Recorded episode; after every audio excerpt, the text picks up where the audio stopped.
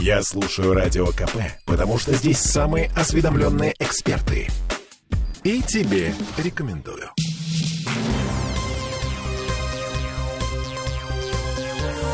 Темы дня.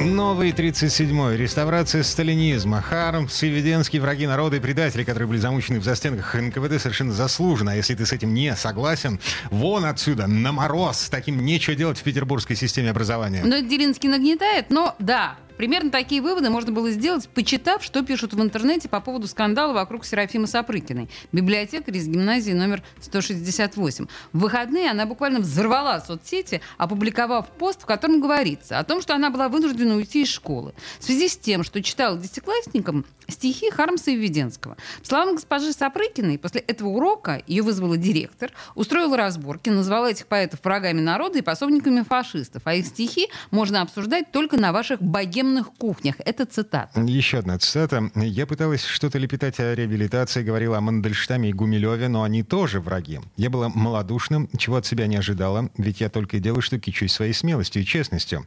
Я испугалась, как и тогда, в те времена люди пугались и молчали. Я поняла их. Я подумала, вокруг, эм, ну, то есть вдруг скандал, а у меня дитё малое. Это жило во мне и ело меня. Я стала плохо спать, я больше не могу так. Конец цитаты.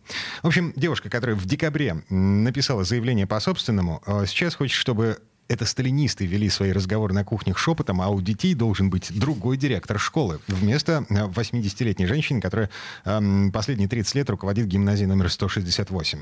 Пост в Фейсбуке Серафима Сапрыкиной появился вчера. Сегодня мы живем в условиях скандала федерального масштаба.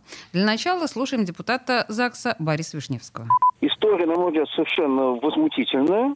Конечно, надо проверять, но у меня нет оснований сомневаться в том, что она говорит правду. Э, то, что директор школы в разговоре с учителем требует от нее уволиться из-за того, что она читала стихи Александра Веденского, а Веденский, как и Даниил Хармс, это не просто крупнейшие русские поэты, писатели и драматурги, это люди, которые стали жертвами политических репрессий, которые официально реабилитированы, перед которыми государство извинилось таким образом. На доме, где жил Даниил Хармс, стоит ему мемориальная доска. Вообще, какие враги народа, какие пособники фашистов? Это э, как э, может руководитель государства образовательного учреждения такое заявлять в отношении людей, которые, повторяю, реабилитированы официально, то есть признаны, что они незаконно их, их преследовали. Кстати, обратите внимание, что это происходит в том же самом любимом центральном районе, где депутат, угу. где администрация борется с изображением Данила Хармса да. на, на доме, из которого его увели фактически на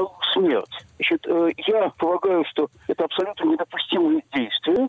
Если они действительно имели место, правда, я в этом мало сомневаюсь очень. Я думаю, что все это так и было. И на мой взгляд, такие люди просто не должны работать в школе. Я надеюсь, что комитет по образованию тоже придерживается такой же позиции, как и я, что абсолютно недопустимо учителя требовать уволиться и называть врагами народа известнейших деятелей нашей культуры, которые были жертвами репрессий, которые реабилитированы. По сути дела, это отрицание самого факта репрессий и их оправдания. Сегодня запрос от депутата Вишневского ушел в городской комитет по образованию. Ответа оттуда пока нет, а скандал вышел на федеральный уровень. Пресс-секретарь президента Дмитрий Песков заявил сегодня, что надо разбираться. Так, теперь подключаем тяжелую педагогическую артиллерию. Вот что нам заявил Евгений Ямбург, заслуженный учитель России, доктор педагогических наук, член-корреспондент Российской академии образования. Ситуация позорная и одновременно очень и очень грустная потому что это директриса, которая 80 лет, которая угрожала ученице, которая читала Абериутов, ибо и Хармс, и Веденский – это враги народа и так далее. Это уже такая педагогическая деменция. Надо вовремя уходить из школы. Это большая беда. И учительница ушла, и э, здесь пострадали только дети, которые лишились нормально учить. С другой стороны, я вам хочу сказать, что эта ситуация пока вопиющая, но я боюсь, что она станет своего трендом. Потому что когда я посмотрел проект указа значит, Министерства культуры о духовно-нравственных началах, где названы враги, ориентиры, с кем надо бороться – своего патриотизма, ну что ж, найдутся люди, которые будут с огромным удовольствием восстанавливать вот эти абсолютно пещерные представления о культуре, об истории и так далее. Ну, вот эти духовные скрепы, проект постановления Министерства образования или просвещения, я, кстати, не помню, запутался. Обра... Нет, Министерство культуры. А, Мин, Минкультура. Вот. Ну, короче, это отдельная тема, совершенно отдельная тема для разговора, огромная, гигантская, потому что, ну, фактически, да, речь идет о защите традиционных ценностей. Э, От врагов. Да. Грохнулся Дима. Петербурга тем временем устроили флешмоб в соцсетях 168-й гимназии. Они весь день массово публиковали стихотворение Хармса и Веденского в комментариях под последней публикацией школы во ВКонтакте. Спустя пару часов все предсказуемо потерли. На всякий случай мы позвонили Михаилу Богданову. Это шеф Петербургского родительского комитета. И вот что мы услышали. 168 да. Ну, по-моему, это как бы приличная гимназия, которая на хорошем счету. Там, на самом деле, могут быть любые подводные камни. Вот. Что касается Харамса, ну, а что он у нас запрещен, что ли, или что? Вот, в чем проблема-то, я вообще не понимаю, если честно. Ну, скорее всего, это ситуация какая-нибудь там э, затяжного конфликта или еще что-нибудь такое, знаете. Это, это как, знаете, как вот пытаться снаружи разобраться, а что там произошло в семье. Почему там муж с женой поссорились и насколько серьезно. Ну, примерно такого же рода вот эти все конфликты внутри коллективов школьных.